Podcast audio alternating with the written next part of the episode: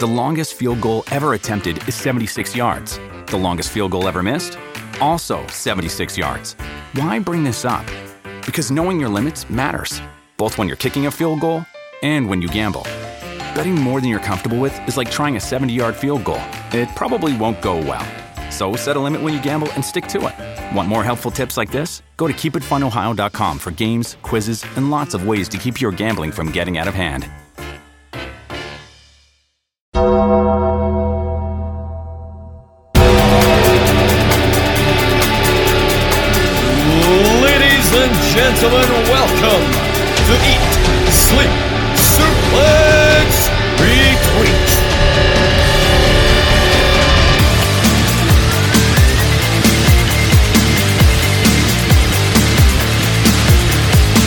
Up, everybody, and welcome to another episode of Eat, Sleep, Suplex, Retweet. My name is David Hockney, and I am your seven-time reigning, defending, undisputed Eat, Sleep, Suplex, Retweet world champion. Yes, and it's been it feels so good to say that out loud. Uh, but today, we'll be talking about uh, a man whose career has expanded over the course of 30 years, and it has all been neatly piled together in a five part documentary series known as The Last Ride. And that's going to be the talking point today. We'll be discussing The Undertaker's docu-series, The Last Ride. This is part four of our Undertaker series, which you can listen to on our back catalogue. Uh, you can listen to gimmick matches, The Streak, and The Greatest Rivalries, all from The Undertaker saga, on Eat Sleep Suplex Retweet, which you can find on Spotify, iTunes, Anchor, and all good Android podcasting sites. Be sure to visit us on social media Facebook, Twitter, Instagram at Suplex Retweet. And you can also be sure to check out our extra feed, Suplex Retweet Extra, where you can find a whole array of bonus content, including Wednesday Night Wars, Alba Good Graps, and of course, Saturday Draft Live. Be sure to visit our website as well, suplexretweet.com, for interviews, articles, everything else in between. And don't forget to check out our YouTube channel, in which we have just uh, released a new episode of Quiz Showdown, which is episode two, Electric Boogaloo. So now that that's taken care of, let's dive right into the Last Ride documentary series with my BSA, otherwise known as the Bullshit Crew. Wow. Up first, as Le Champion of a galaxy far, far away, The Undertaker may just end up facing him in a Death Star match. Let's just hope he walks away in one piece. It is Daniel Campbell. I remember the first time you tried that. Oh, good grief! That that gave me that gave me like Vietnam style flashbacks. Sweet lordy! But cheers for the pop about Quiz Showdown earlier. I quite appreciate that. Hey, it's uh, it's a good concept we've got going, and you know you do an excellent job of hosting and producing it. So I had to get the plug in somehow. Thank Wow. you very much. Uh, up next is someone who's uh, very patiently waiting for a five-part documentary series on Viscera. It is Big Gary V. It's Gary Kernahan. Oh, thanks, Dave. Um, I'm satisfied with the two-part Christmas special we're going to be doing on Viscera, and uh, I'm sure we'll find a way of talking about the Undertaker's amazing feud with King Mabel at some point in the show. Well, fingers crossed, but uh, I wouldn't hold my breath if I were you. Up next is someone who basically, much like The Undertaker and the last few years of his career, he just doesn't know when to stop getting involved with anything to do with radio hosting or radio production. It is the best in the world, Chris Murray. yes, David. Thank you very much. Ah, I like that. I like that. Yeah, definitely. Just don't know when to stop. This is uh, the first time I've not been speaking about nonsense chart dance music all week. So this is excellent, and uh, very happy to be here, David. It's actually quite good because you know I normally only get drafted in when we're talking about the old guys, like you know Ultimate Warrior, Sting. I never get to get involved when it's like something new, and this is brilliant because this is like both something new, a new documentary series about someone old. So it's just absolutely perfect. I feel like this is the, you know, that bit at the end of Tiger King where they all got on Zoom and spoke to each other about the show. I feel like that's what this is. Uh, well, I've never watched Tiger King just because of all Ah. the, the stories going around, so I can't comment on that. Chris Murray, the new host of Antiques Roadshow, coming soon. Uh, and finally, that voice you just heard, he is the MVEP of ESSR. It is Mr. Kwaku Aje. Is that it? Sorry, Kwaku, I ran out of uh, creativity, so. Sorry, Um, I'm I'm so used to getting roasted or whatever, so I'm just like it's a weird Stockholm syndrome I've got. So when somebody actually gives me a normal nice intro, I'm just a bit, oh come on, you could have at least slagged me off. Which is weird. Well, you know what? I think, you know, given everything that, you know, you've been heavily involved with, you know, the production of these shows over this uh, lockdown period, and you've been getting involved with, like, Quiz Showdown as well. And we all know that maybe quizzes aren't quite your thing. I have to give you applaud, you know, just for taking the time in and putting the, giving it your best shot. Can you just slag me, please? I'm, I'm not used to this. It's like Okay, a Kwaku, backhanded you're shit. slag. no, this is, stop it. It's weird. Thank you, but mo- please move on. Quacky, your roasts suck. There we go. Insult. anyway, uh, okay. Uh, I'll, I'll reflect on that one. Right. Okay. Enough with the roasting. Let's get into this uh, into this episode. So uh, today we're talking about the five-part documentary series, The Undertaker: The Last Ride, which looks at the last three years of the Undertaker's career, uh, sort of beginning around the sort of time of WrestleMania 33. Uh, where I think everybody believed that he was having his last match, but little did we know that there was a lot of stuff going on behind the scenes, and it was quite um, quite unique to see the Undertaker in this format because this is a man who has devoted, you know, almost half his adult life uh, to this character that he's portrayed in WWE, and I want to start off with um, WrestleMania 33, which is kind of the starting point. So, episode one was titled The Greatest Fear. And uh, Gary, I'm going to start with you because you were actually in attendance at WrestleMania 33, where he had allegedly his last match against Roman Reigns. Like, from when you saw it live, did you get the impression that this was going to be Undertaker's potentially his last match? Only when we, only after the match, Dave, and he put his hat and his jacket back on, and then took them off and lay low in the middle of the ring. At that moment, it, it felt like we were there for something very special, and at that moment, kind of the the botches that had occurred in the match were were quickly forgotten about, and it it really did feel like you were witnessing uh, history, witnessing the Undertaker's last match. It was a very symbolic exit, or, or should have been a very symbolic exit for the Undertaker. Yeah, and that's uh, that sort of ties back into some of his uh, previous WrestleMania matches. Uh, Chris, I want to ask you about the, the the sort of WrestleMania 30 moment where Brock Lesnar broke the streak and he suffered a concussion. Uh, Undertaker has said himself that this was the point where he lost a lot of confidence in himself because of that concussion. Do you think that was the the turning point uh, at the Undertaker's career to think, can he do this anymore?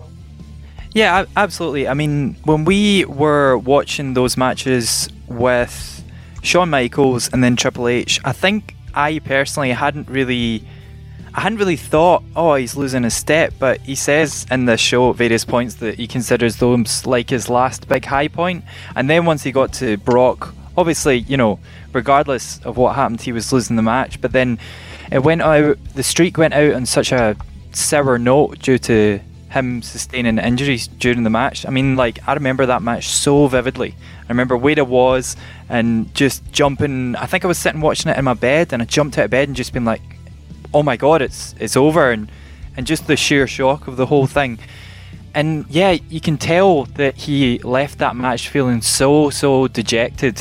It was cool to see what the sort of story of the next sort of few years and how his feelings would go up and down.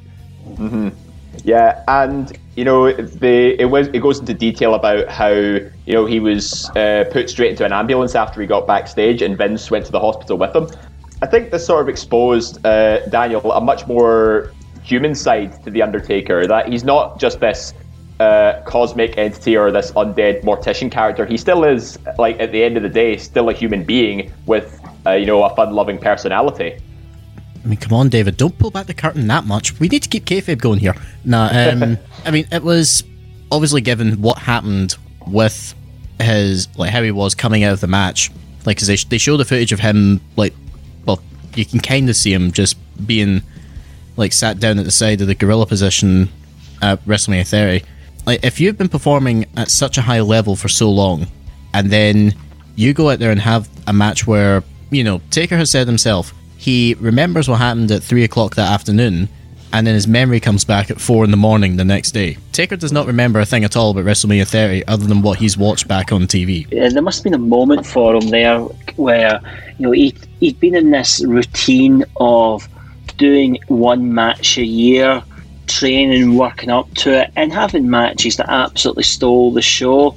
And he's defying Mother Nature of his age and still going out and having these amazing matches. And then something happens that makes him feel incredibly human again and makes him think actually can can I keep getting myself up for this? And it was quite interesting getting a glimpse into what his training regime was like. And a wee hint I don't know if you guys uh, how strongly this came across to you guys but a wee hint that his training regime maybe wasn't all that it could have been and that he would have the match rest for a period and then go into training camp and work incredibly hard.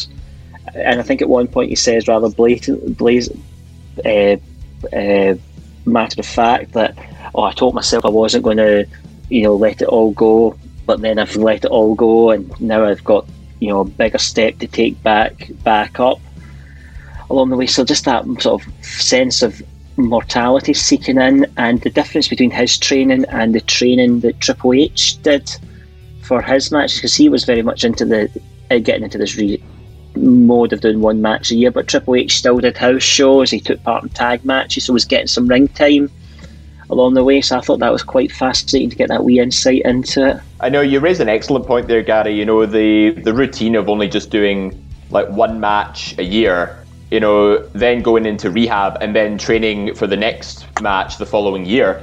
It became sort of a new pattern for the Undertaker after, you know, say a few years ago when he was on the road constantly and he was wrestling you know, matches more frequently, so there was little time to rest up in between. Uh, Chris, I want to ask you: Do you think there comes a point where you can only keep up that that constant day by day routine of doing match in, match out, and then with little time to rest in between? Do you think there's a point where it actually does take a toll uh, on a human being, even someone as dedicated as the Undertaker? Yeah, I think that was one thing that came across really well in episode one was the whole idea that okay, by only doing one match a year, he's extending his career. However, the huge downside of that is that the ring rust is so significant when he gets to that one match. That was that was one of the main points of the first episode was just that like it hurts him so much to come back for each one of these individual matches, and it's like what he's done is it's almost like if you if, if you think about the end of a wrestler's career and just stretching it and just everything being so much more drawn out. Like a wrestler like Seth Rollins for example might go out might have a match might leave with like a sore neck or back or you know knee something like that. But then they get back in the ring they get working on it again. And it's almost like uh, what's the expression like water off a duck's back or something like that. that, it's almost yeah. like blends into the background. Whereas uh-huh. with Ta- with Taker, it was just so much worse because it was being so stretched out, and it, you're watching this thing where you're knowing that this is for the benefit of you, that you know the fan and the audience, but it's so difficult to watch at the same time because you know the amount of you know pain that he's going through to get to that. Mm. Yeah, and he was starting to rack up injuries and stuff. Like I think, I think he said when he was doing his, uh, he was going into the the hospital room. It was like, is there a part of the part of his body which he hasn't had injured or had surgery on? Like in particular, he was talking about his his hip replacement that he had to have after mm-hmm. WrestleMania 33. So the injuries, you know, he started piling up with them, and he was in his 50s by that point. So it's not like you know this is a a, a, young upstart in their mid to mid to late twenties who's got you know a, a, very bright future ahead of them, and they've got all the energy and the charisma in the world. This is a guy who sort of stood the test of time over you know multiple generations, and this is the point where it's it's finally caught up. But there is um, there is one match in particular. He said that he completely felt out of place in, and that he felt that he should not have been there at all, and that was the 2017 Royal Rumble, in particular, where he had that confrontation with Roman Reigns after he entered at number 30. Daniel, when you saw, I don't know if you remember the 2017 Royal Rumble, but how did it feel seeing the Undertaker in that match? Do you think he should have been there, or do you think he shouldn't have been there? Like when I, it mainly it mainly goes back to when I watched Undertaker at WrestleMania 32. I could see just how awkwardly he was moving about, and my my thoughts when he finished that match was just go away, get whatever surgeries you need, and you'll be fine. And then I'm reading through the year he hasn't got the surgeries and he was delaying them. And for whatever reason, Undertaker was reportedly delaying these surgeries just to make WrestleMania. And then it comes to when he announces he's going into the Royal Rumble. I'm like, okay, the the Undertaker mark in me is thinking, yes, we're gonna get Taker in the Rumble match. Realistically, I'm thinking, I really don't think it's a good idea. And then he gets in the match and he moves so awkwardly. He looks so out of shape. Like in no, he like he was in no condition to go out. If you ask me. Mm-hmm.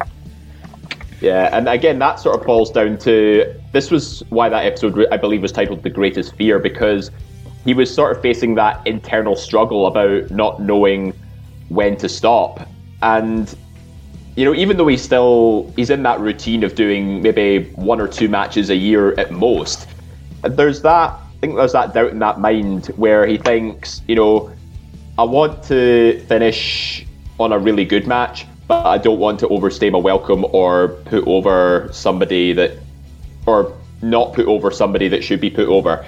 And uh, Gary, I'm going to come back to the WrestleMania 33 angle uh, or the WrestleMania 33 match when he went up against Roman. Um, obviously, Roman Reigns goes over in that match, but and there were a lot of people who weren't happy about that. But oh, yeah would you believe that you know the Undertaker wasn't happy about that either because he feels he let Roman down? Yeah, and you can really see the that niggles at him so much, and he carries that burden, for lack of a better word, uh, for such a long time. Uh, and and this, I mean, when you watch the documentary, it draws uh, it draws a spotlight to some things that you probably wouldn't have noticed otherwise. Like we talked about his hip and the impact that was having on him, and then when you see the footage again and you notice the, the way he's walking, and you, uh, suddenly it all makes makes a little bit more makes a little bit more sense. And actually, in hindsight, he should you know he shouldn't have gone ahead with this match if it had been you know, if this was an MMA match or a boxing match, the match would have would have never have gone ahead and um, you see, he tried his he tried his very best, but there was the match. You know, was box boxes uh, botches. Sorry, uh, how ironic that I botched saying that word uh, throughout uh, throughout the match. And some of the spots you can see, like just where his strength wasn't what it used to be when he tried to, particularly when he tried to do that reverse tombstone, which is a spot he should never ever ever do again. Is that's mm. um, we'll, I'm sure we'll talk about that in a wee bit when we get on to Saudi Arabia. Um, there was yeah, it, it made a lot more sense when you've seen some of these. But you see, there's this great scene in the documentary when he's sitting at home with Michelle, his wife, watching the match back, and he's like wincing and can't bring himself to watch the match. He's really embarrassed with his performance, and obviously later on we see him. He seeks out Roman Reigns to apologise mm. for for what's happened. He really carries it very very personally, much more than I think any other person. Like somebody mentioned Seth Rollins earlier on. You know, somebody that was doing matches night in night out would have had a match the next night and you know would have been able to quickly get out of the system, get back on the horse. He has to wait a year to get that opportunity again, and it just mm. niggles at him throughout. Yeah. And I think you sort of segue very nicely into the second chapter, which is the, the redemption arc. And you know, you mentioned the, the fallout from WrestleMania 33. He watches his performance back, and you can see he's he's clearly not happy. And I think you could see from Roman's face when he does his pose on the ramp and the fireworks go off. I think you could see in his face that you know he wasn't happy either. Like that was that was nowhere near like main event WrestleMania worthy, if that makes sense. Uh, Chris, what do you think of that? Of WrestleMania 33's main event, like as a whole, knowing that you know this, knowing in hindsight that this is what was going on the head of Undertaker, and also in even in the mind of Roman Reigns. So I think this was like peak fans being against Roman. and Yeah. I remember watching it with three of my friends and thinking, I, I just remember feeling so deflated because you know, the Undertaker was never really going to win, but then I was thinking, oh well, why was the match booked in the first place? Like, why would you want two in the loss column for the Undertaker streak instead of one? Like, it was already bad enough that he lost to Brock. I, I left feeling really, really deflated, but even more so watching it back through the documentary because you realise, had it been a few years earlier, or I think the most significant point of the show was had it been even later when his body was, you know, repaired and he'd gone full Terminator 3, um, he could have probably had a really good match with Roman. You saw in a tag match that we're going to probably talk about later on that he was performing really well later on after he got his surgery, and yeah, it was it was a shame. Like there's a line that I picked up on from the period just before the match where he says, They say a fighter gets old in one fight. I just hope mine's not tonight. And I feel like for a lot of wrestling fans, they probably watched that Roman match and were just like, Oh, he's he's done. That's it. And the the limp as well that Gary mentioned earlier, like that really stuck with me. I just was like, I felt myself shouting at my TV while I was watching this uh, documentary, just being like, why didn't you leave it after 33? Everything could have been, or not after 33, before 33. Everything could have been so much better. But alas, we did get our redemption. Yeah, so this was his redemption arc to to basically re- essentially redeem his really sort of piss poor performance from WrestleMania 33, and even he says that you know that was that was not the way he wanted to go out, even though I think everybody assumed you know that was going to be his last match, and probably unfairly Roman got a lot of heat from it the next night on Raw. In hindsight, he definitely it definitely was very unfair towards him, but in this episode, uh, Oh, that redemption- David. Sorry, Yeah. David. That that moment on Raw the night after Mania, that was amazing. Sorry, I know we're not talking about Roman Reigns, but that was Yeah. incredible. It's my fact- yard now. After twenty minutes of booing, I know it was pretty pretty mental. Like uh, Daniel, what were you gonna say? I, I would easily. I'm, I'm not even lying about this. I would call it probably the greatest promo of 2017, and it's only five words long. yeah. Just You for that what? moment, you actually see him stand there, just like with the, to the crowd, just like you know, come on, keep it going. He knew he had them in the palm of his hand. Yeah, that was the like- most happy I've ever seen Roman Reigns. You're just like, oh yeah, like keep going, keep going, and uh, they, they just sort of did it for him. I mean, but yeah, uh, let's move away from that. Um, but yeah, so- so chapter two, redemption, we actually get to see a, a better insight into his relationship with Vince McMahon. Now, obviously, Undertaker being probably one of the most tenured, uh, tenured employees of WWE, you know, he's been there since 1990. He's going to have uh, developed a relationship with Vince McMahon over time. I, um, Gary, how would you best describe uh, the Undertaker's relationship with Vince McMahon now that you've watched it on the documentary?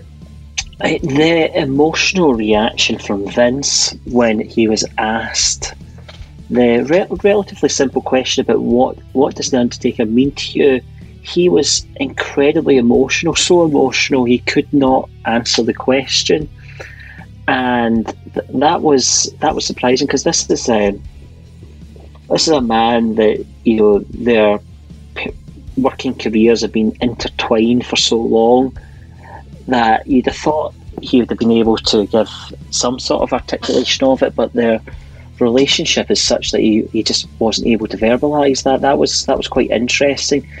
And I've seen Vince McMahon get like that, you know, get emotional at that when he was talking when the he spoke uh, on the documentary about the Ultimate Warrior and was recanting the tragic last hours of the Warrior's life and the impact of that on him. So that was the only other time I can think of seeing Vince get emotion, so emotional at that. So it speaks a lot about the bond. You hear time after time about these wrestler, about wrestlers talking about Vince as a father figure, and you see so often in the clips now of people going back after the match looking for that sort of vindication or validation from Vince that they've you know they've done well.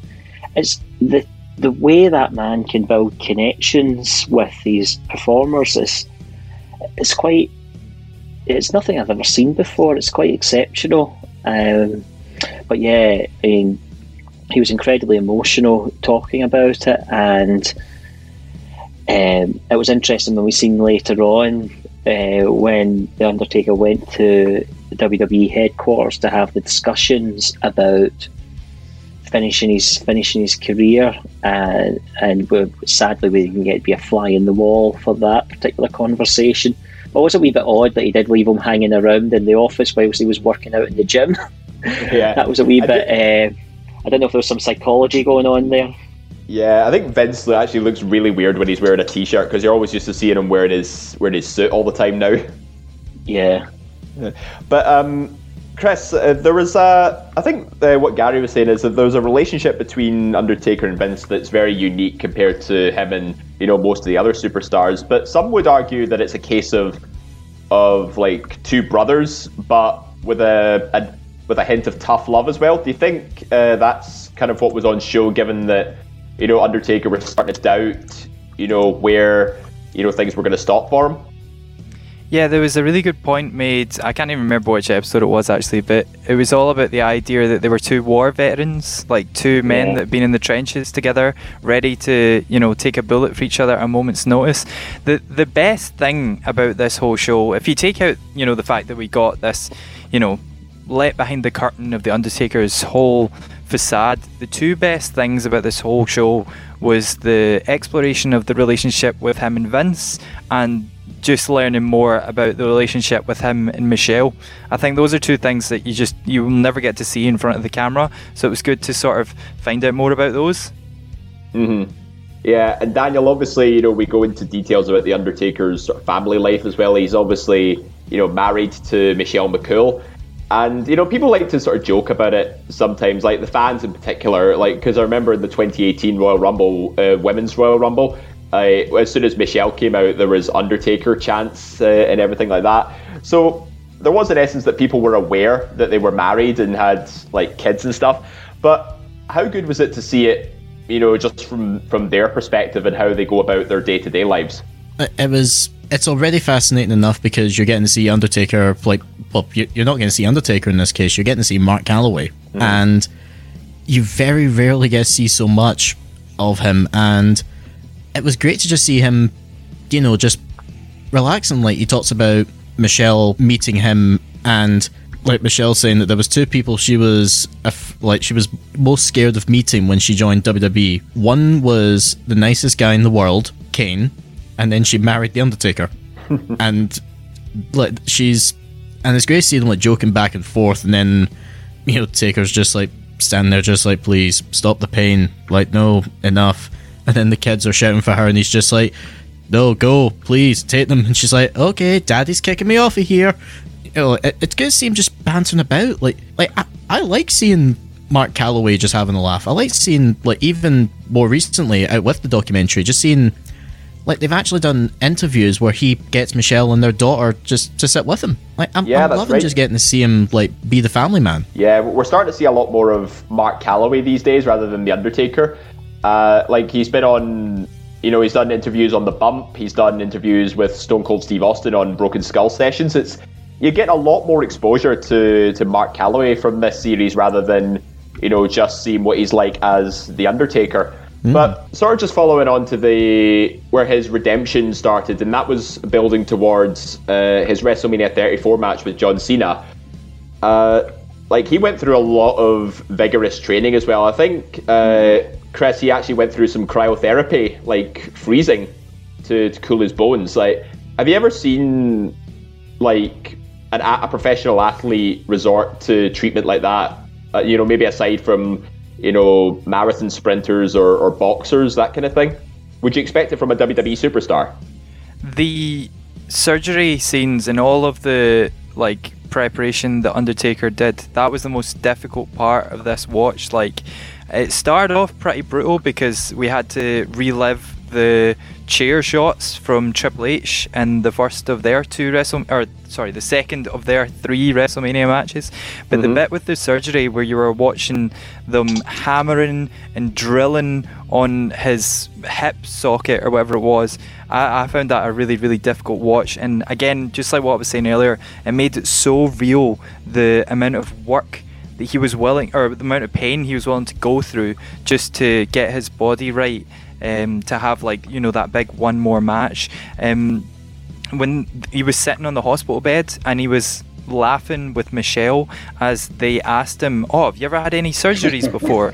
Which I thought was absolutely fantastic. And then he literally he didn't. It was as if he didn't even know where to start. He didn't know what bit of his body to start with. And um, I also want to know because I thought it was excellent. I love that as he was going under to get his surgery on his hip, they played his theme. Just Yeah. absolutely excellent. Oh, it's like little Easter eggs like that. It's just it's perfect. Um, but at the same time, is it really is it really wise to hear like you know the rest in peace theme as you're about to go into surgery? I think that would there's, an, terrify there's an incredible irony irony there, isn't there? Like. yeah, honestly, if I heard that, I'd, I'd want to say, no, get me out of this hospital. I'm not dying on the operating table. uh, Like, but if, yeah, gonna, going if I'm gonna die right now, can you at least play "Always Look on the Bright Side of Life"?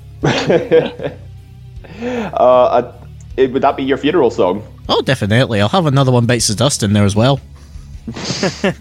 All right. Well, we'll put a playlist together for when uh, for when the bell tolls for thee. I, I like that you guys are thinking of that for me. Thank you also very much. Can we can we add celebration to that playlist? yes, please.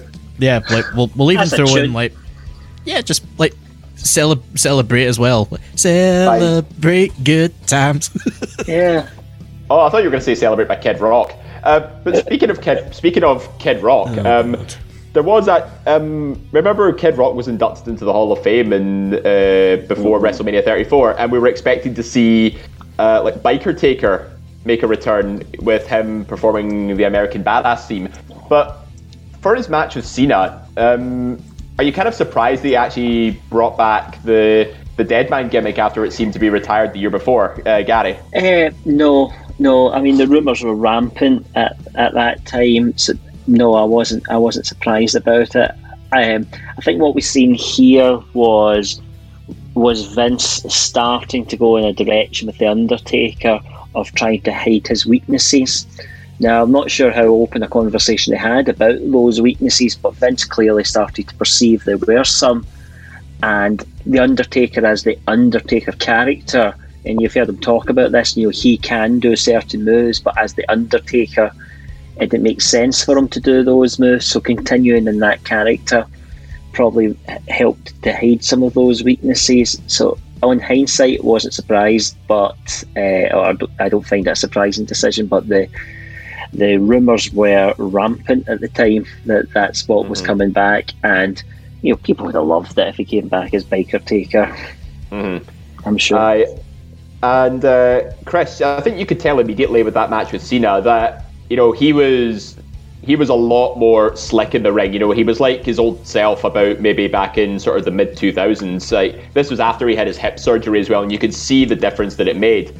Uh, but it's a. Sh- is it? Do you think it was a shame that they only got about you know three to four minutes in that match when you know Undertaker even said himself that he had trained for a twenty to twenty five minute match?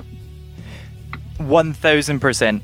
These two matches, uh, 33 and 34, should have been the complete opposite. They should have had Roman batter him in three minutes, which I know is mental, but then you would have had an even better reaction the next night. Just oh, don't be a it on riot. It would have absolutely, absolutely been a riot. Just don't put it on last because you know that wouldn't have worked going on last. And then Cena and Undertaker should have got the half-hour match. Um, as promised, I'm not bullshitting you here. I think that if Cena and Taker had had a proper match, it would have been one of the best matches that Undertaker has remembered for in his WrestleMania career, honestly, because Cena always puts on good matches with people. I'm a massive fan of his. I've said that a million times, um, and I think it's such a shame that Cena's, you know, stamp in this list of matches is, you know, he got so well. Cena got a hard deal, but the Undertaker got an even harder deal because you could tell he was ready to do so much more and he obviously wasn't very happy about having that short match i was i was so into this like uh, that's my favorite recent wrestlemania. I loved the whole show. I basically said it's like my favorite wrestlemania since wrestlemania 17 and um, i just watching it back in the documentary i had goosebumps watching undertaker's entrance with cena with his jaw on the floor on the ramp. It just could have been so much more and i think both wrestlers were prepared to have it so much more. And um, there was two other little things that I wanted to note about that match. I thought it was really cool that um, Undertaker was working out in the back while his trainer was watching Asuka and Charlotte Flair, which is my favorite WrestleMania match in like the last 10 years or something like that.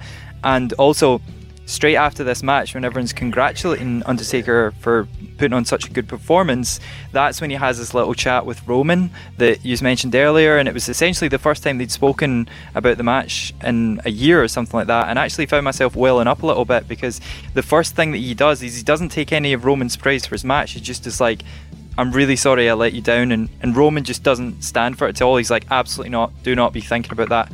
And it, it, the relationship that uh, that's another thing. The relationship that's sort of on display between Undertaker and Roman throughout this whole series of shows mm-hmm. is really, really great as well. Mm-hmm. Yeah. And uh, Daniel, do you think do you think that seeing all that interaction backstage is actually really refreshing to see?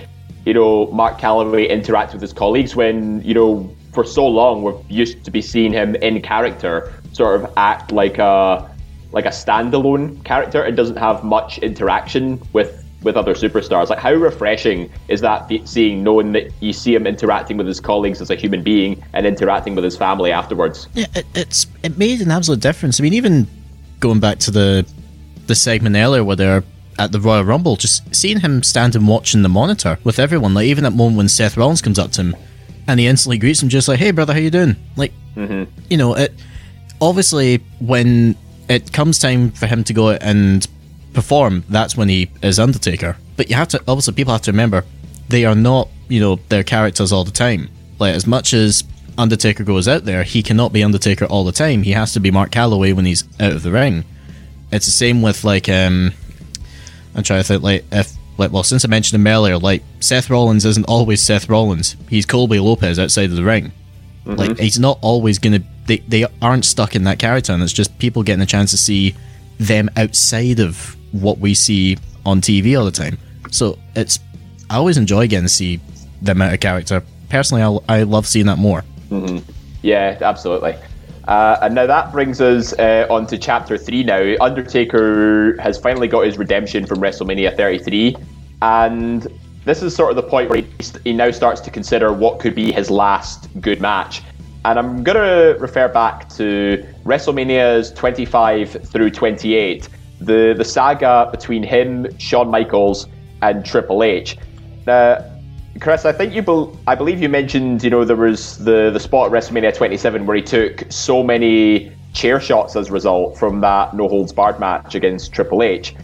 Uh, but I want to talk about the the end of an era Hell in a Cell match at WrestleMania 28. Do you feel like Undertaker could have closed off his career at that very moment? Absolutely. In fact, any one of those matches in this run could have been Undertaker's last match, and he would have been remembered so fondly for it. He could have finished up after the second Shawn Michaels match. He could have finished up after the Hell in the Cell match. He could have finished up after CM Punk. Like all of this period of time, Undertaker was putting on absolutely stellar. Well, I wouldn't say stellar. Solid like nine out of ten matches at WrestleMania every single year. It was really fun that they actually went back and explored some of these matches because I felt like, oh, we're only starting from 33. There's a whole other aspect of Undertaker's story to tell here, and I loved that they sort of jumped about and told that story a bit as well. In fact, they actually they even made reference to the fact that Undertaker and Triple H fought at WrestleMania 17, which just never seems mm-hmm. to get mentioned. Because um, yeah. I think that's the I think that's maybe the best match of the three of them, but that's maybe an argument for another day. Yeah, I think some folk on the pod would disagree with you because a lot of like some of them have said, you know, end of an era Hell in a Cell is probably the best match that they've ever that they've ever had. Mm. And but just to sort of touch on that end of an era theme, like they go into detail, Gary, about the the interaction between Undertaker, Triple H, and Shawn Michaels when he was the special referee. They stand at the top of the ramp, uh, sort of embracing each other and just looking out into the audience. Like, and Triple H has said himself in his DVD that that is still his favorite WrestleMania moment or favorite WWE moment of all time. Like, how iconic was that image, even though it often gets overlooked ahead of the match itself. Yeah, I mean, we've got three absolute stalwarts, three uh, of WWE's uh, greatest stars, um, and they have this story, as you just touched on, this story that's intertwined, it goes over many, many years, and um, it's just so much history amongst them and so much connection, and you can see little moments throughout the documentary of those connections. You can see the you know, the Undertaker's getting ready for his match at one point in Triple H, and you know, and suit and tie comes over, and you can see him giving them a wee sort of pep talk almost. Uh, the you know, and you know, these guys have been, as somebody said earlier on, through the trenches together, absolute stalwarts, and um, you know, a huge amount of history there, and uh, it was a classic WrestleMania moment. Mm-hmm. I think that moment you're referring to, uh, that was backstage at WrestleMania 31. That's when the, the self doubt was still creep, creeping in. He was yeah. just like, "Listen, you're the Undertaker. You're the you're the fucking Undertaker. Like, uh, stop, uh, stop thinking like this, because you know you can do this." Like, I think that was a really good interaction uh, between the two of them there. Uh, mm-hmm. but um, this is uh, this. Unfortunately, this is the part where we now have to talk about the crown jewel match. Uh, now we have briefly talked about. Uh, we, well, it was included in our conversation when we were rebooking the Crown Jewel 2018 pay per view. That was a past episode we did, and you can find that on our back catalogue.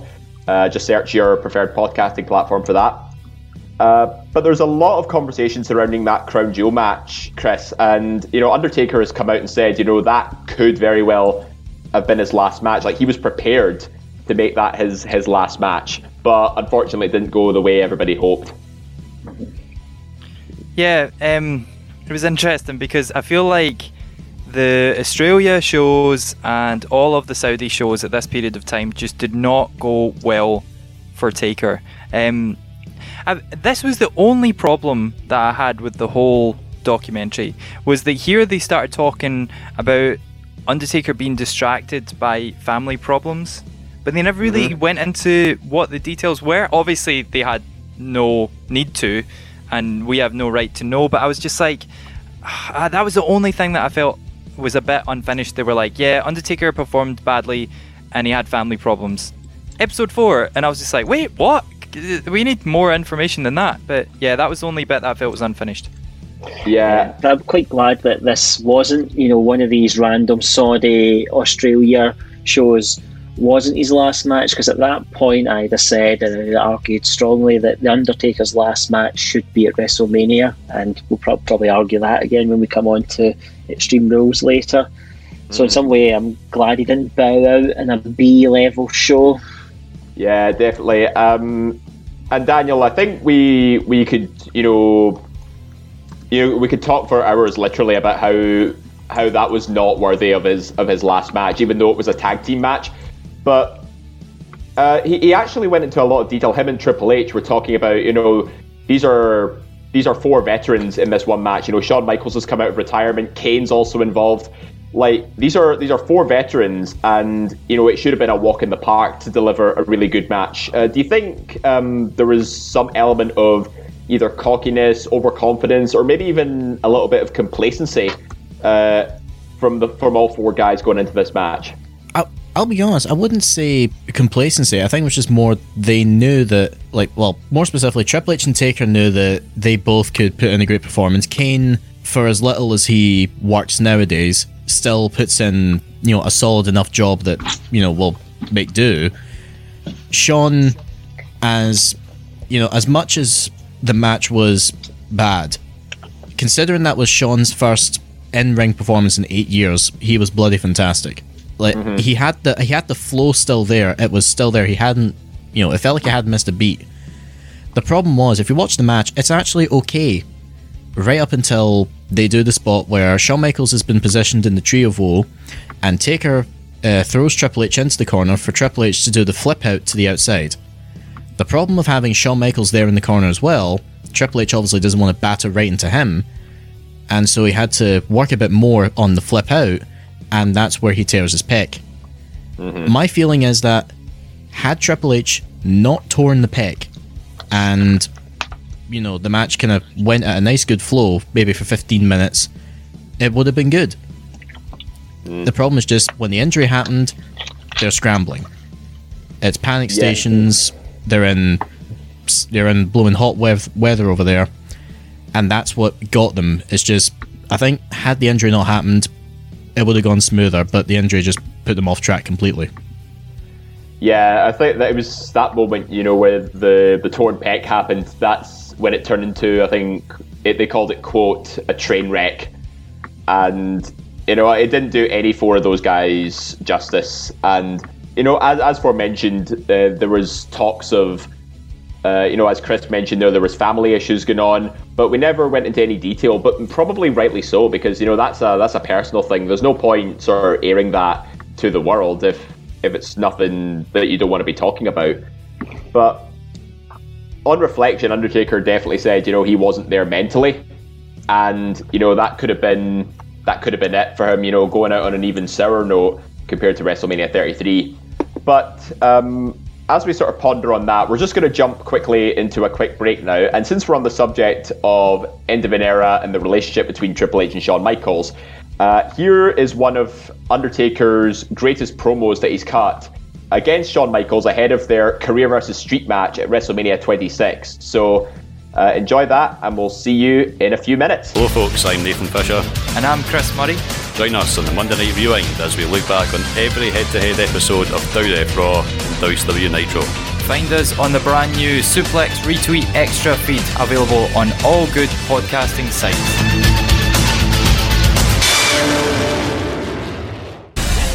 The 2009 match of the year. Your winner, Shawn Michaels and The Undertaker. This year, WrestleMania 25, I came up a little bit short and I did not break The Undertaker's undefeated streak, but I'm still very proud of what he and I accomplished.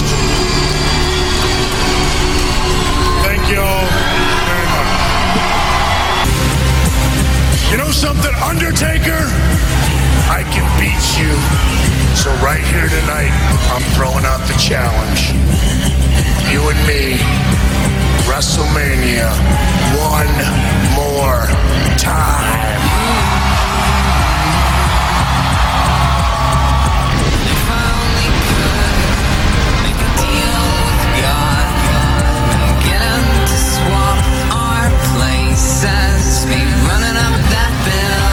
My answer is no. I realize what I have to do now. Champion I'm gonna face is you. So the pressure is now on Shawn Michaels to win the Royal Rumble to get his rematch with The Undertaker at WrestleMania. No! Oh, no! The dream of Shawn Michaels has been crushed. Shawn, obsessed with this. Super kicking referees, fines. You're lucky you weren't suspended. You're lucky you're here at all. You're spiraling down, man. It's not the end of the world. There are plenty of other guys for you to compete with at WrestleMania. Not for me. The obsession with The Undertaker has just taken Shawn to a place he's never been before. Has this obsession gone this far? You willing to throw DX away, huh? You willing to throw your career away? My career is over.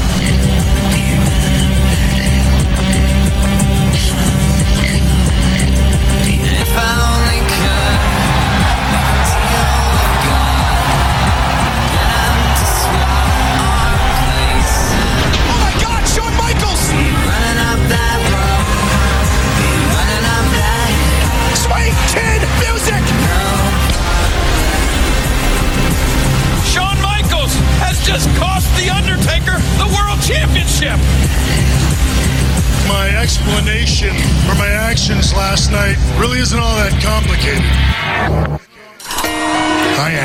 I, I begged you for a rematch.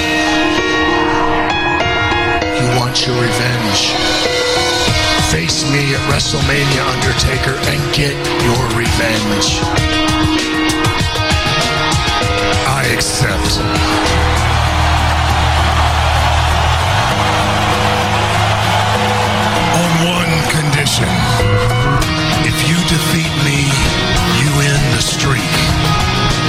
If I beat you, your career is over. The streak versus your career. You don't get it. If I can't beat you at WrestleMania, I have no career. You're on.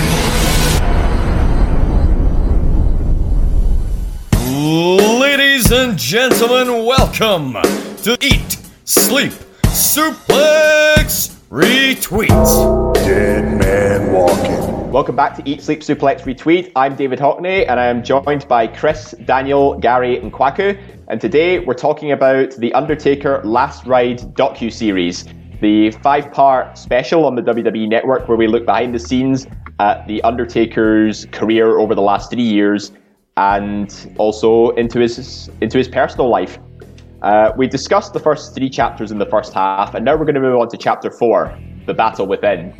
Now, this one, you know, sort of falls out from, you know, the Crown Jewel train wreck and how, you know, Undertaker was going through a series of mental struggles and, you know, mentally he wasn't prepared for that Crown Jewel match. But we do get a nice little segment in this chapter, Gary, where we um, we look at some of his uh, his um, sort of recordings of promos from his early days, uh, sort of in the early '90s, and he's you could just see how much devotion he has to the character. But at the same time, whenever there's like an outtake, he actually shows he's actually a very, uh, very likable person.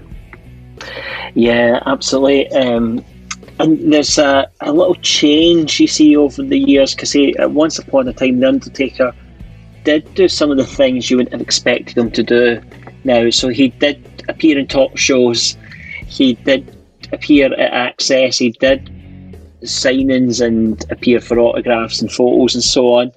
And then, uh, in terms of the way he, he'd already been doing this and the way he worked, he started to alter how he carried himself outside of the ring when he was still in the public eye, uh, maybe as a consequence of heading into this digital media era when everything can be easily captured. And we all seen the pictures of the Undertaker sat in Nando's in Edinburgh, I think it was. um, so he, he, sort of altered his behaviour a little bit uh, over the passage of time.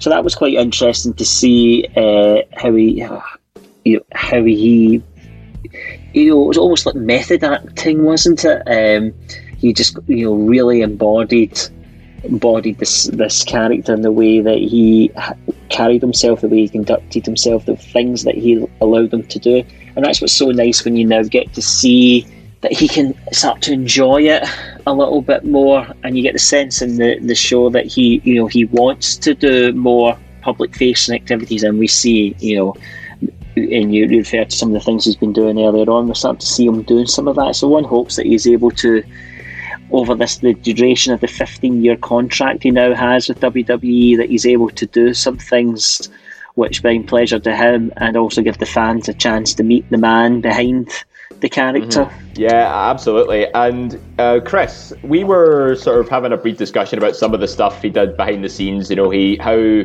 how well he stays in character and you know some of the promos he cuts. But uh, does it even does it feel a little bit weird you know see, seeing if there's an instance you know if if a take doesn't go to plan and he's like oh dang it uh, we're gonna have to redo that now or you know he, he fluffs his lines or he trips over and stuff. Does it feel weird seeing seeing that happen to him knowing that you know he's he's very serious with how how seriously he wants to take his character I think I absolutely loved this part. I mean, I'd never seen any of this footage before ever. There was clips of him when he's in the graveyard and he's like rest and and then he just bursts out laughing before he says peace and stuff like that.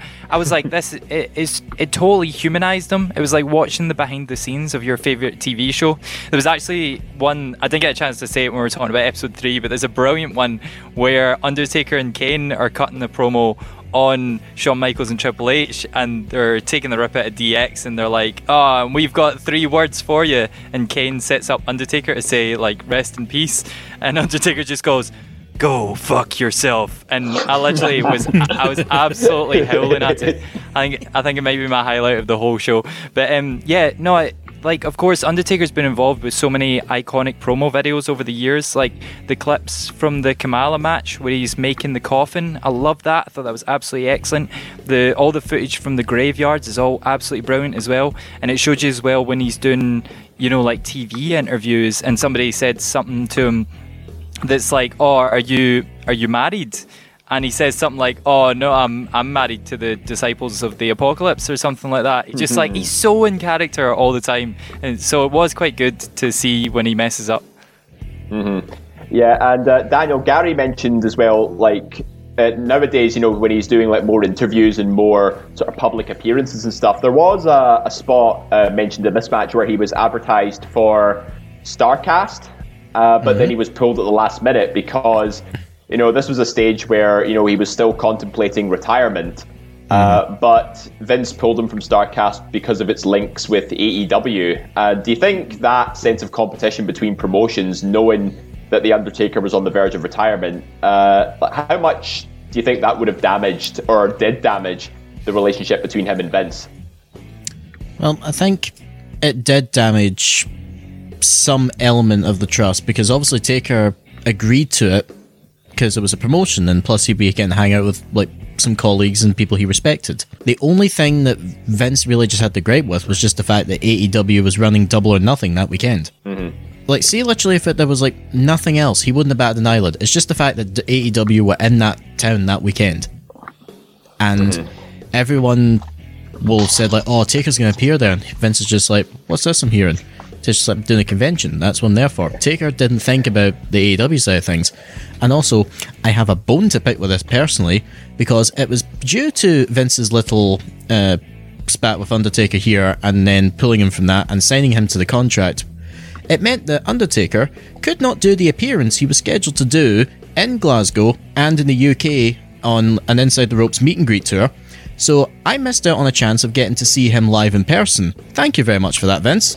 Yeah. Are we really supposed to believe that the Undertaker didn't know that Starrcast was connected to AEW? I find that a wee bit hard to believe. If it's true, he's certainly very naive. You see, maybe just playing a wee bit of a game with WWE to show, you know, you know, if you're not going to take me seriously, I still have value in other places. Uh, it was quite a quite a weird scenario to say the least, and you know, for someone as uh, like who's been in the business long enough to know it inside and out, it does seem a bit weird that he wasn't aware that AEW's presence was going to be felt. And you know how Vince feels about the competition these days, and AEW is probably WWE's biggest competitor since uh, TNA in the mid 2000s. So, um, Gary, do you think that reaction was somewhat justified? Yeah, I can think, you know, we talked earlier on about the relationship that the two men have, and it sounds like at no point did The Undertaker contact Vince to say, hey, I'm going to do this signing, or I've been asked to do this, is that okay with you? He heard about it on the grapevine, and I could understand somebody being uh, being pissed off about that. And it certainly caused some friction within their relationship for a period of time that followed. But yeah, I could see I think there's probably merits on both sides of the argument, and there's some fault in the middle. But um, yeah, I think WWE stroke Vince in this instance was probably a wee bit right to be annoyed about it. I, you know, like I said a moment ago, I, I find it hard to believe that the Undertaker didn't know that Starrcast was connected to AEW. Yeah, and this uh, this brings us now to WrestleMania 35 in MetLife Stadium, and he's not been booked for the card. He doesn't even have his gear with him, uh, Chris. And this is like, this is uh, this is um, I mean, I I don't know the wrestling business, like you know the the unspoken rules, etc. But uh, apparently, even if you're not booked on the card, you should always have your gear with you. And in this was this was an instance where Undertaker didn't have his gear because he wasn't booked for the show.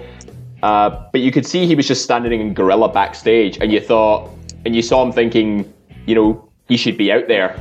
And then, you know, that's where the old feelings come back again about his his internal conflict. He's thinking, I should be out there, but at the same time, I shouldn't. Like, what did you think about that?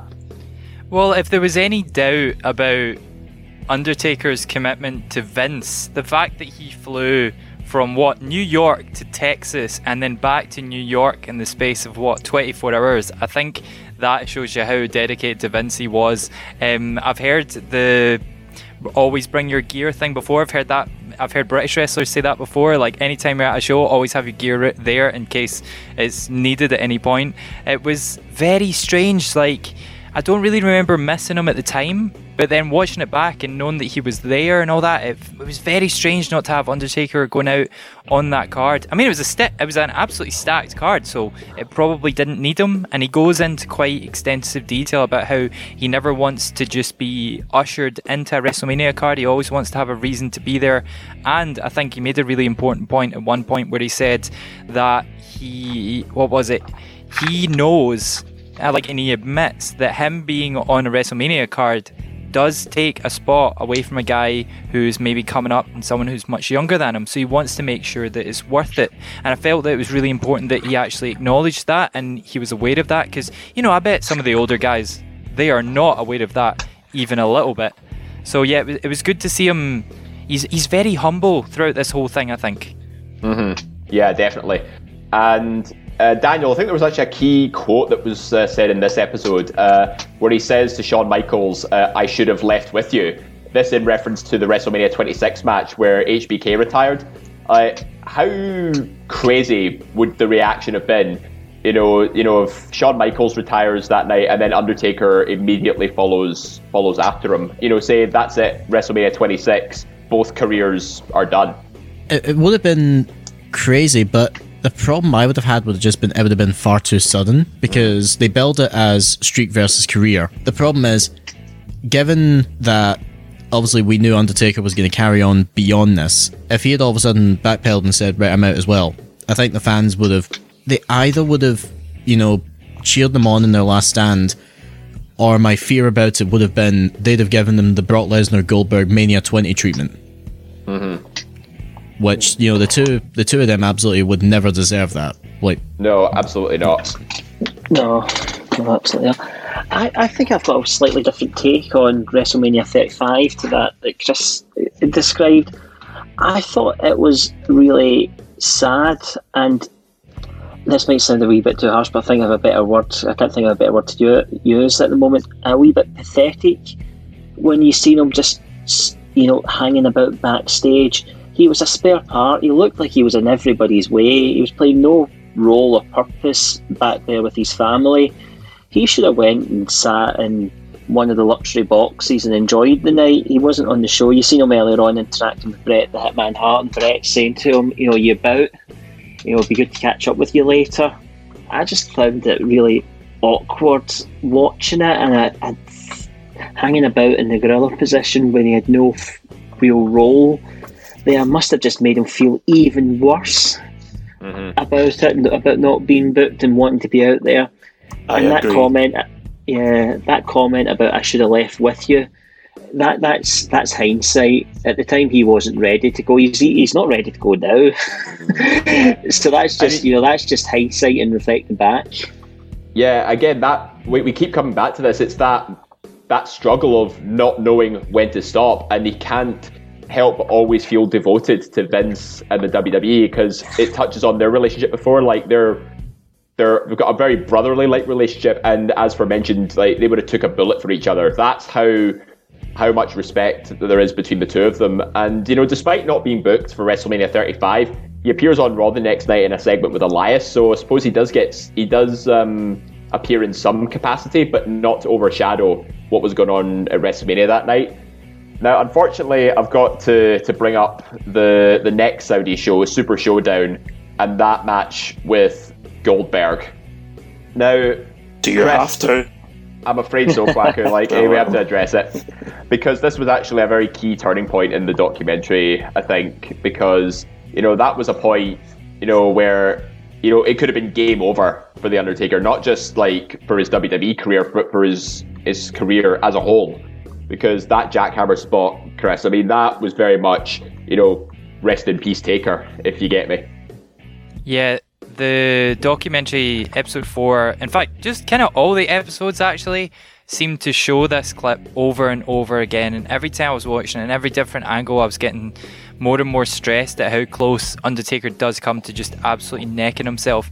It's a shame because uh-huh. they sort of made it out like it was Taker's fault. Like, oh, I was really close to like breaking my neck, and I was like, no, Goldberg was really close to breaking your neck, man.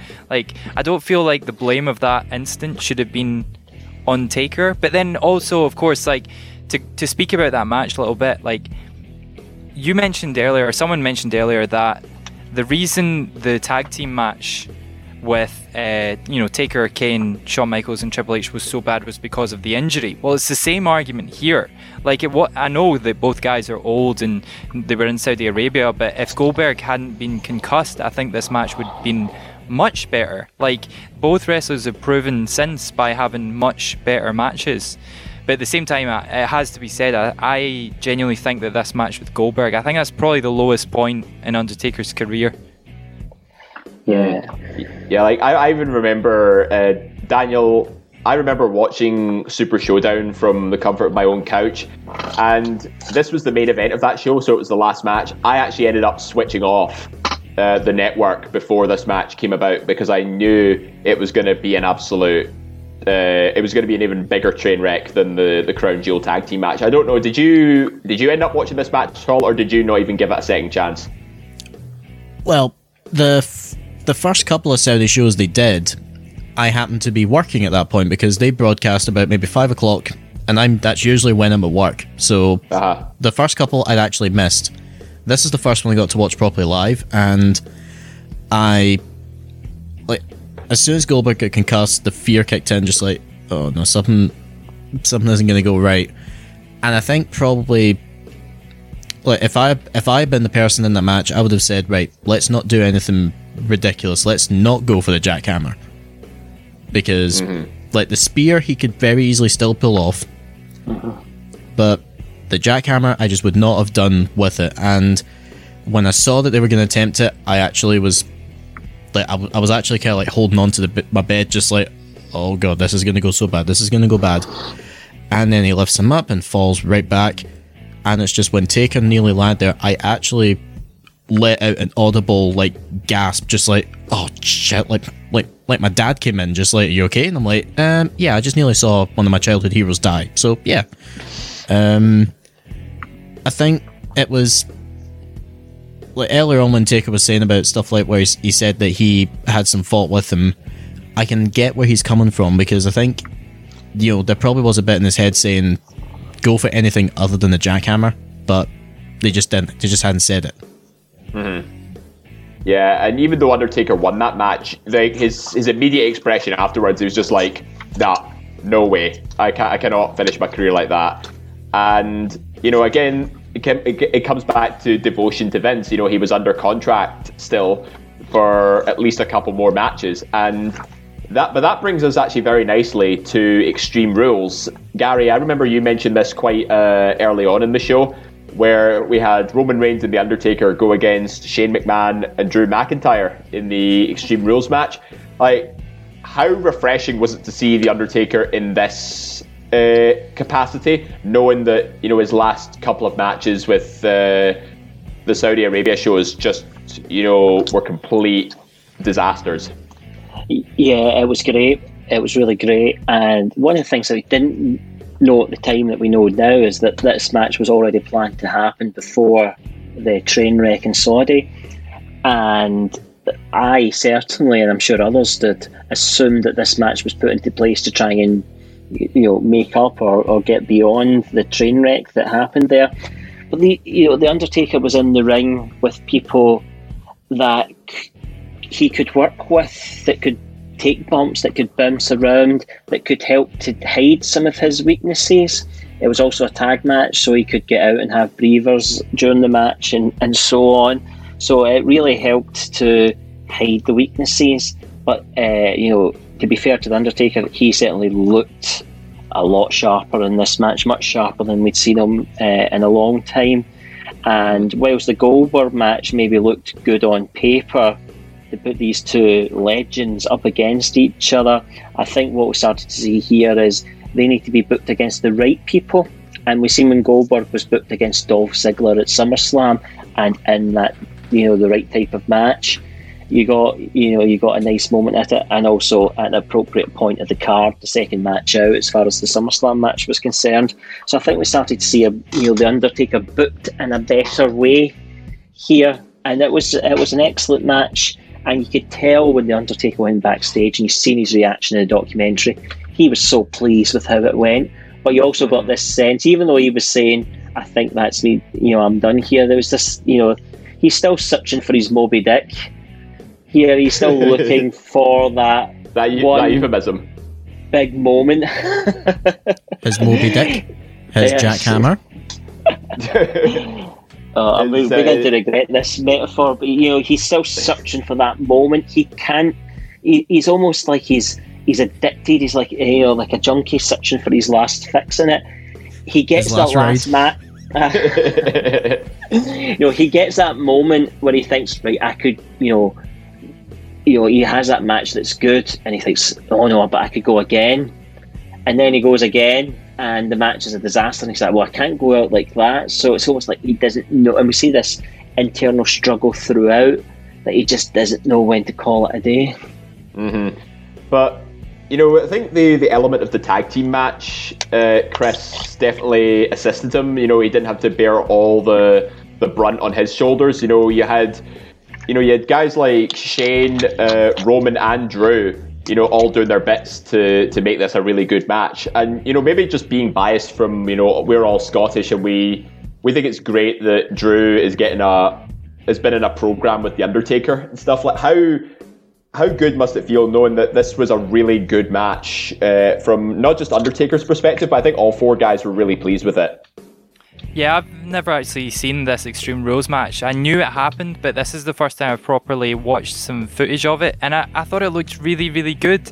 I, I realised immediately, I was like, oh, tag matches are the way that you keep Undertaker on your card. Just, you know, do him and Roman. Actually, maybe do him and Drew. Like, there's so many possibilities you can do with Undertaker, you know, in the next, you know, let's say he's got in a hypothetical world where you know we didn't get the ending of the documentary that we got if we had another two years of undertaker this is how you could extend his career even further. Um, and i loved that the end of the episode ended on him walking away with aj which was some massive like sort of foreshadowing of what was to come up in the final part. Hmm Yeah, and you know I think that brings us very nicely into uh, the last chapter, Revelation. Uh, and Daniel, as Chris mentioned, you know you see the uh, him walking backstage with AJ Styles. Uh, Undertaker's on a high at the minute. You know he's. Uh, I think this is where he feels he's finally had his last good match, and he starts talking retirement with Vince. He says, "I'm finished now," and but little did we know we'd actually get one more match out of him. He's, he's like Christian at this stage, just always asking for one more match. Uh, and it was actually how weird was it to know that it was actually AJ Styles that reached out to him for that WrestleMania match?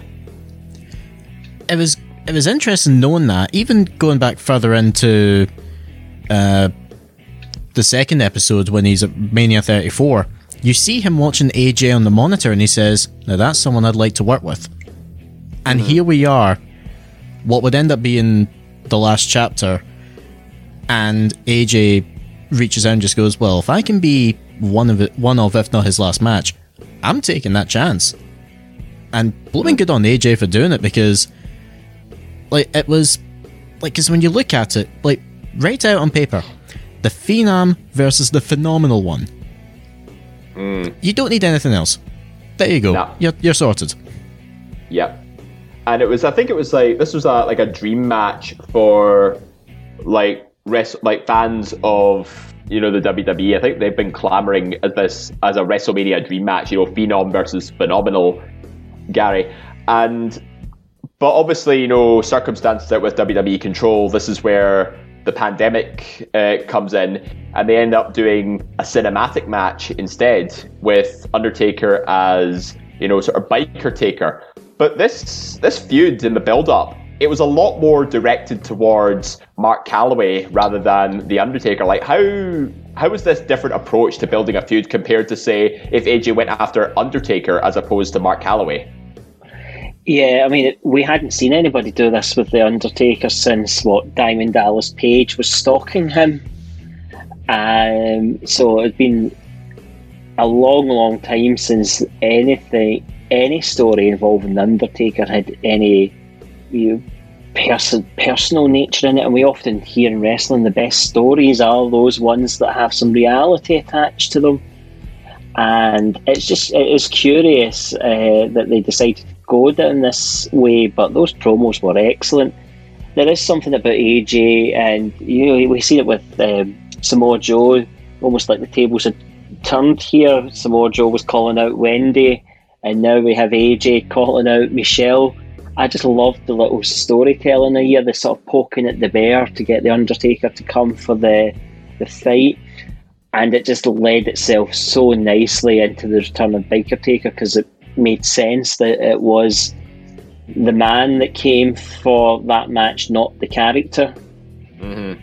Yeah, and uh, Chris, do you think having you know more of Mark Callaway being featured in this feud as opposed to Undertaker sort of takes away from the fact that you know this is a transition between you know Undertaker having his last great match at Extreme Rules in front of a live audience to you know Mark Callaway being put in a more cinematic concept with the Boneyard match.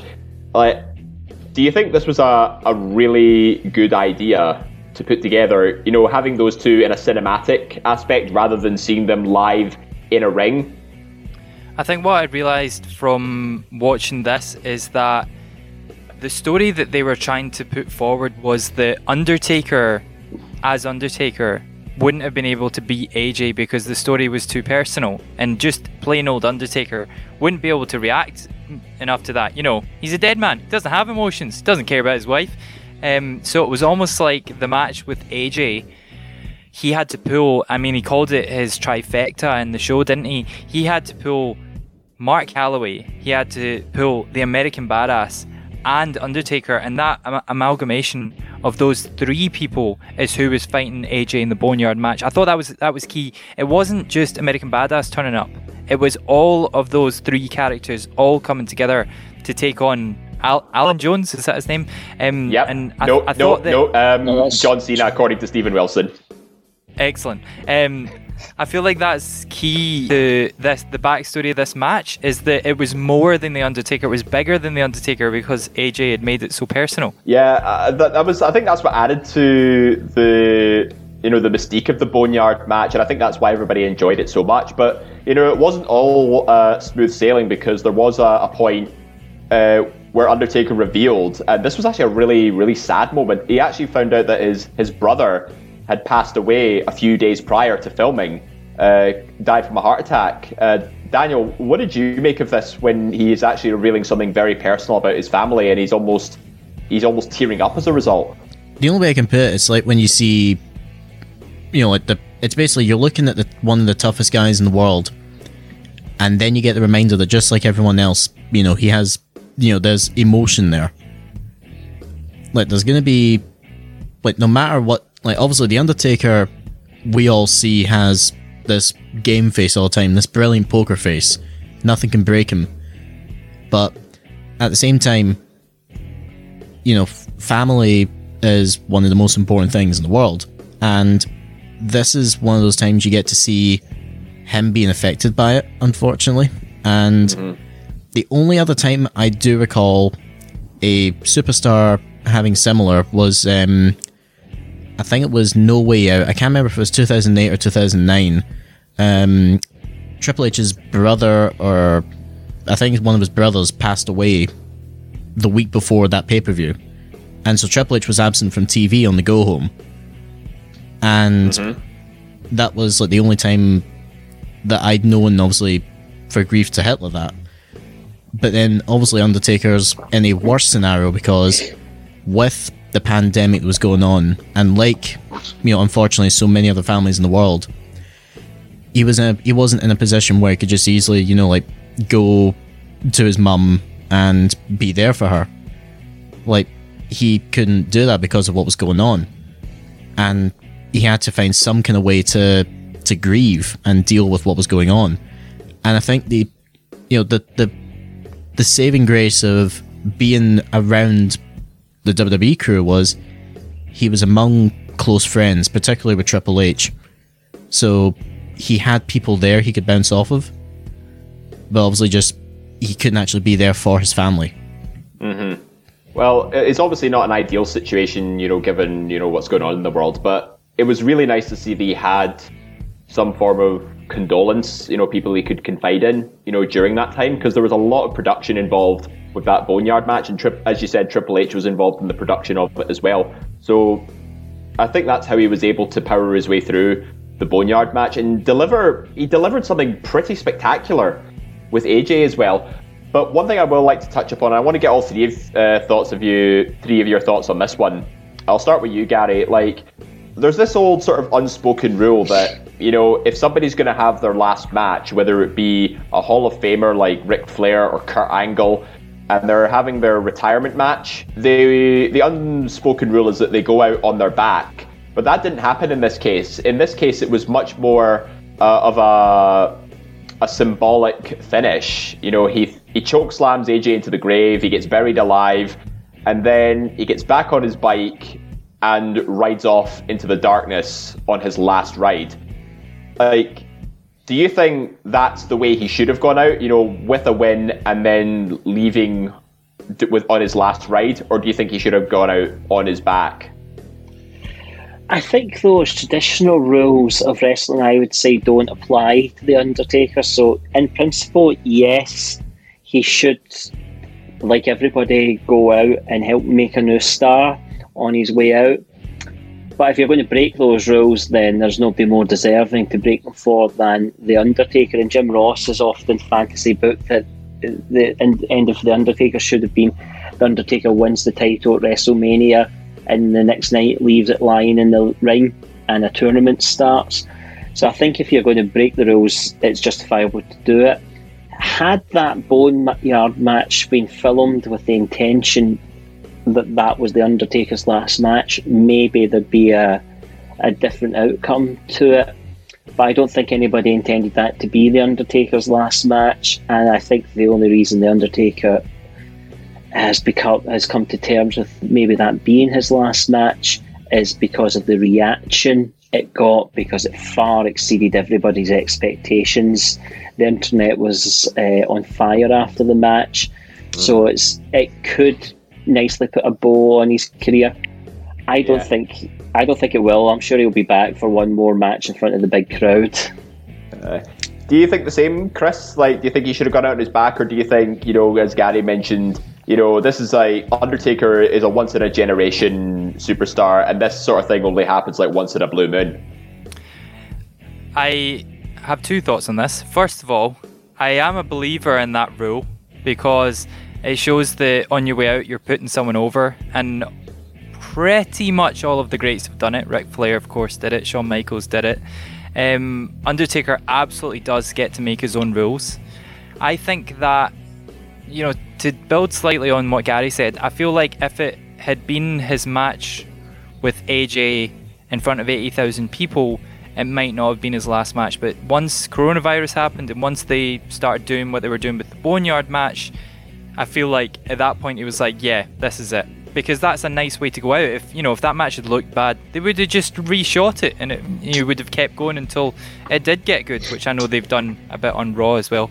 But the other little addendum I wanted to put in is that I would have predicted every single WrestleMania match correctly had I actually stuck to this rule and predicted that Kurt Angle was going to lose his last match because I predicted every other match apart from that one. I was really annoyed with myself. And mm-hmm. Taker is not the only phenom to lose his uh, sorry to win his last match bloody Drew Galloway had to go out of ICW with a win, didn't he? Because he's just too big for ICW, and that bugged me. I remember turning my back on Drew Galloway that night because I was so annoyed at him. Um, but yeah, anyway, back to the show, Undertaker, etc., etc. yeah. Uh, Daniel, just quickly, very, very quickly, get your thoughts on that as well. Do you think WrestleMania was the ideal time for him to have potentially his last match, as opposed, you know, having such a positive result from Extreme Rules? I'll be honest, see had Taker decided not to do the WrestleMania match, I would have been more than happy with how he did Extreme Rules because that was the Undertaker that I grew up seeing. I got to see him finally have one last brilliant hurrah. And then, you know, obviously Styles reaches out, gets the program started, and I think, you know, whether it had been in front of a sold out stadium or with what we got with the Boneyard match, it would have been a fitting way for Taker to have gone out. And, you know, I'm, I'm more than happy for it. Like, I did have my ideas of where he could have gone post WrestleMania had he not felt that that was time. Mm-hmm. You know, I, I, did actually have an idea of him uh, trading titles with Drew McIntyre, like with Drew regaining it at the following WrestleMania, and that would have been it. Like, I did have an idea about that, but I'm happy that he felt this was that fitting, you know, final show for him. Yeah, and then we sort of come into the last part of episode five, and it's a really sad closing montage. You know, going back through highlights of his career. You know, he's you see him with Michelle and his his daughter out by the out by their home in Austin, Texas, and he and he says quite clearly, uh, "I'm quite content with not returning to the ring." So I think it was pretty much cut and dry that you know, he's accepted his retirement now. And it was a really sort of somber feeling, Gary. But I think, do you think that that little inkling of could he still do one more? And I know like there'll be fans saying, oh, he could manage one more, or he's, he's at least thinking about it. But do you think he's finally he's finally at peace with himself?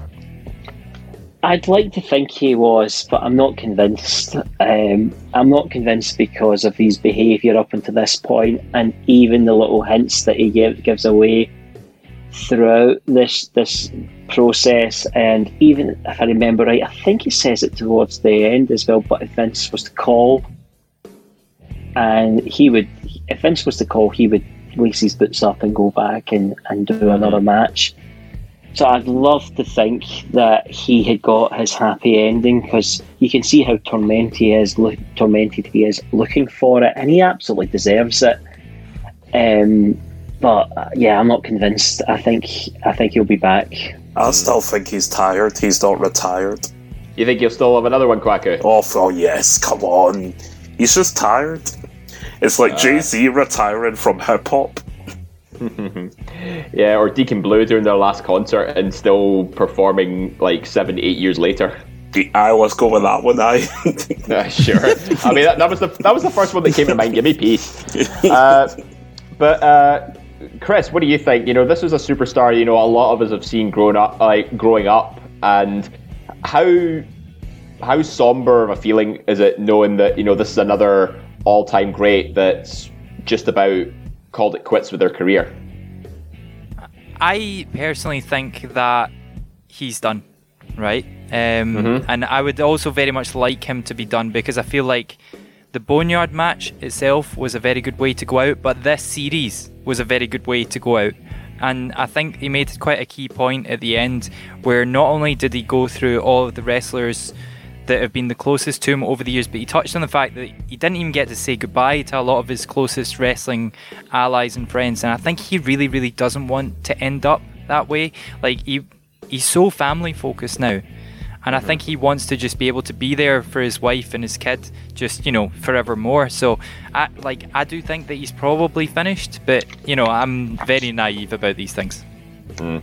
Well, you know what? If he says, you know, he has no intention of getting back in the ring, I think, you know, we'll have to take his word for it at this stage. But I think we'll always be left hanging. You know, what if, what if, like, there was teases from Sting on Twitter about having a last ride and stuff. But, you know, it's one of those cliffhanger moments. You think it leaves you with a little extra something after the end of a long series. And I think this is one of those instances. But I have to agree with Chris. I think I think he deserve he's earned his retirement and he lives he deserves to live at peace with his wife and his daughter. So that's going to wrap things up here about the Undertaker Last Ride documentary series. It was, it really was quite an emotional roller coaster seeing the Mark Callaway's career over the last three years, you know, in and outside the ring.